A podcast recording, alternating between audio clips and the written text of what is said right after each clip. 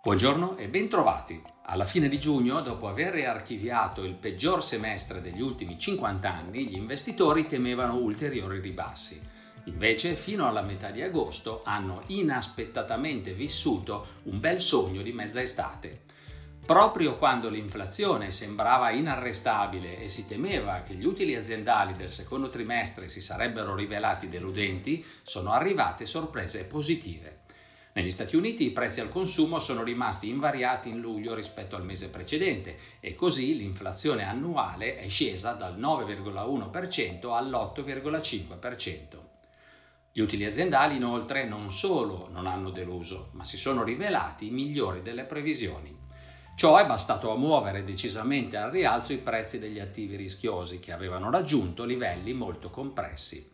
Tra la fine di giugno e il 16 agosto i principali listini azionari hanno messo a segno rialzi mediamente superiori al 10%, tra cui spicca il più 18,8% del Nasdaq. In controtendenza i listini della Cina, dove la crisi del settore immobiliare continua a frenare la ripresa. L'indice Hang Seng China ha segnato un meno 12%. Nello stesso periodo il prezzo del petrolio Brent è calato del 19,6% e ciò, insieme al buon dato di inflazione, ha determinato un calo nel rendimento dei titoli di Stato e nello spread delle obbligazioni societarie. I bei sogni però non durano a lungo. Dalla metà di agosto gli investitori hanno dovuto affrontare la dura realtà. I listini azionari hanno ceduto metà dei precedenti rialzi e i tassi di interesse hanno ripreso a salire. Gli indici PMI preliminari di agosto hanno segnalato per il secondo mese consecutivo una contrazione dell'attività economica nei principali paesi. L'inflazione sta infatti frenando i consumi e le aziende soffrono per i maggiori costi di produzione. Il quadro risulta particolarmente difficile per i paesi dell'area euro, alle prese con il prezzo del gas che nel trimestre in corso si è più che raddoppiato. Ciò ha decisamente penalizzato l'euro, che dalla fine di giugno si è ulteriormente deprezzato del 5% contro dollaro. Il colpo di grazia all'umore degli investitori è però arrivato lo scorso venerdì, quando Jerome Powell ha preso la parola all'annuale simposio dei banchieri centrali a Jackson Hole. La Federal Reserve intende mantenere la linea della fermezza contro l'inflazione, il che significa meno crescita economica, un mercato del lavoro più debole e qualche sofferenza per le famiglie e per le imprese. Qualche nota positiva invece è arrivata dalla Cina. Poiché l'economia sta faticando a riprendersi, le autorità hanno tagliato i tassi di riferimento per i mutui e varato un programma di stimolo per l'equivalente di circa 150 miliardi di dollari. Inoltre è stato trovato un accordo con gli Stati Uniti in base al quale le aziende cinesi garantiranno la trasparenza necessaria per mantenere l'accesso ai listini americani. Ciò ha innescato un rimbalzo del 3% dell'Hang Seng China la scorsa settimana.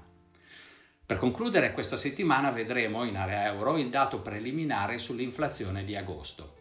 Negli Stati Uniti presteremo attenzione soprattutto agli importanti dati di agosto sull'occupazione e sui salari, ma potremo monitorare anche gli ordini all'industria in luglio e la fiducia dei consumatori in agosto.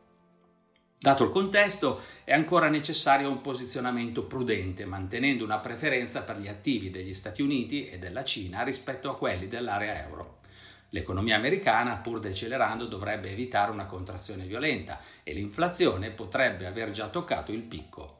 L'economia cinese è ancora in difficoltà, ma beneficerà di ulteriori stimoli fiscali e monetari.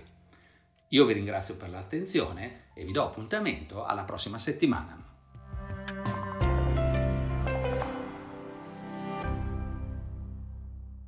Presente registrazione audio ha finalità meramente informative. Le informazioni in essa contenute non rappresentano un'offerta di acquisto o vendita di prodotti finanziari, una raccomandazione di investimento e non sono da intendere come ricerca in materia di investimenti o analisi finanziaria. Le opinioni espresse riflettono il giudizio di Amundi al momento della loro diffusione e sono suscettibili di variazioni in qualunque momento, senza che da ciò derivi un obbligo di comunicazione in capo ad Amundi. Non si garantisce l'idoneità a qualsiasi scopo di investimento delle informazioni fornite, le quali non devono essere utilizzate come unica base per assumere decisioni di investimento. Eventuali dati riferiti a performance passate non sono un indicatore attendibile di performance attuali o future.